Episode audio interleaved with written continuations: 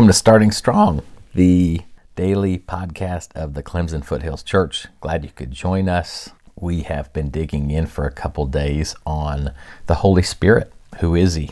Um, what do we know about Him? This is a deep teaching. It can be really intimidating. Sometimes there's some really strange teachings out there about the Holy Spirit.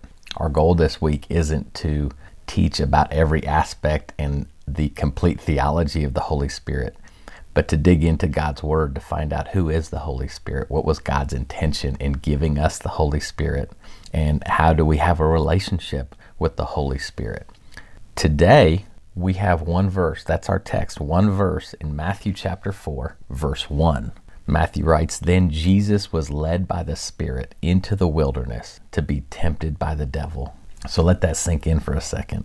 After Jesus was baptized at the beginning of his ministry, he was led by the Spirit into the wilderness to be tempted by the devil. I think in our situation, oftentimes we would think, oh, man, Jesus, your ministry is just beginning.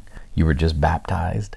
Let's hit this thing strong. Let's get out there. Let's start teaching and preaching and making disciples. And the Spirit said, no, no, no, hold on. Let's go to the wilderness for 40 days, for six weeks and you're going to be tempted by the devil. I think it's pretty reasonable to ask the question why would the Spirit do this? What benefit could come from this? I think it's very easy in our um, COVID 19 world uh, to have some of the same thoughts. Why would God do this? Why are we being led into this time? Isn't there a better way? And I think there's some really valuable lessons to be learned here for us moving forward. Why would the Spirit do this?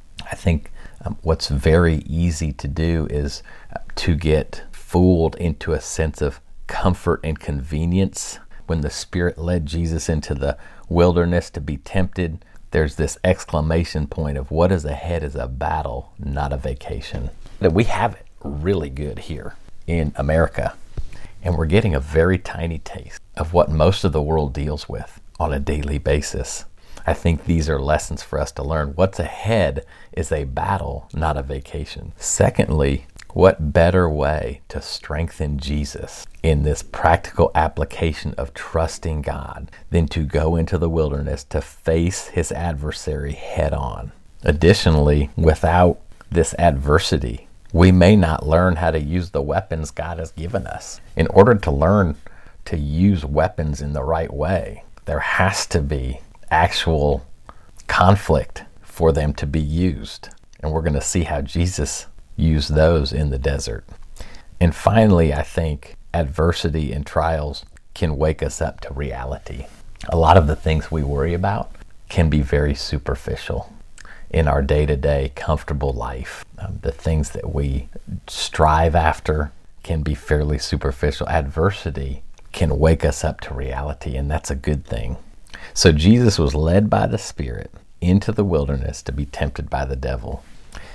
You might be wondering the same thing. Why can certain times be so difficult? Doesn't God want my life to be easier? You might even be thinking, I am not strong enough to endure this. This is too much. Or maybe you're tired of facing fears and adversity. Like you feel like it just doesn't stop. So let's look at what Jesus did and take it into our day today.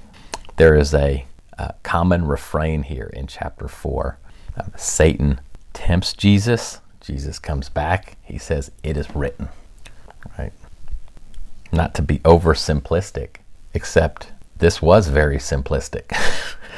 there wasn't any miracles. There wasn't anything that Jesus was doing that was like this supernatural, spectacularly amazing godlike powers he was throwing on Satan, he simply came back with, It's written. Satan, you say this, but you know what's written? You know what God says? God says this.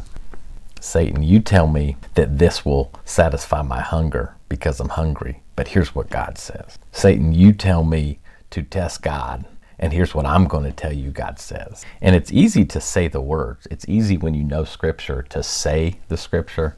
These are coming from a deep conviction of Jesus. We want to take that into our day. Let's do what Jesus did. Take some time today, write down what what are the two or three things that Satan is tempting you with. And then I'd like for you to find a corresponding section of Scripture and meditate on it and train your mind. It is written. Satan, you might be telling me one thing, but it's written. And I'm going to meditate on this and I'm going to own this verse and I'm going to let it sink down because what God said is true.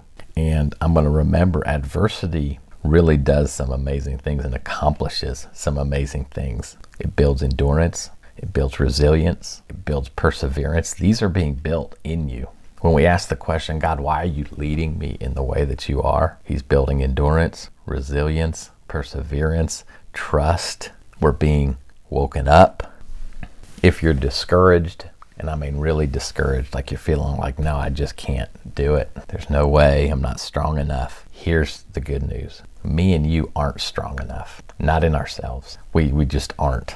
Remember that our goal isn't to just gut out hard times, our goal isn't to simply endure the hard times while we sit still, is to move through these difficult times, walking with God, following the Holy Spirit and waging war in the manner that He teaches us. So, this may seem oversimplistic, except it's exactly what navigated Jesus through.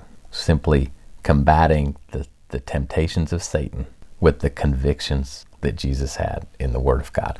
Hopefully, this is helpful. Um, I know it's just scratching the surface. We could dig in a whole lot more. You can take this study and really branch it out into a lot of ways. I hope you do. Uh, but I hope this is helpful. I hope you can share this with some friends and family and it's helpful for them as well.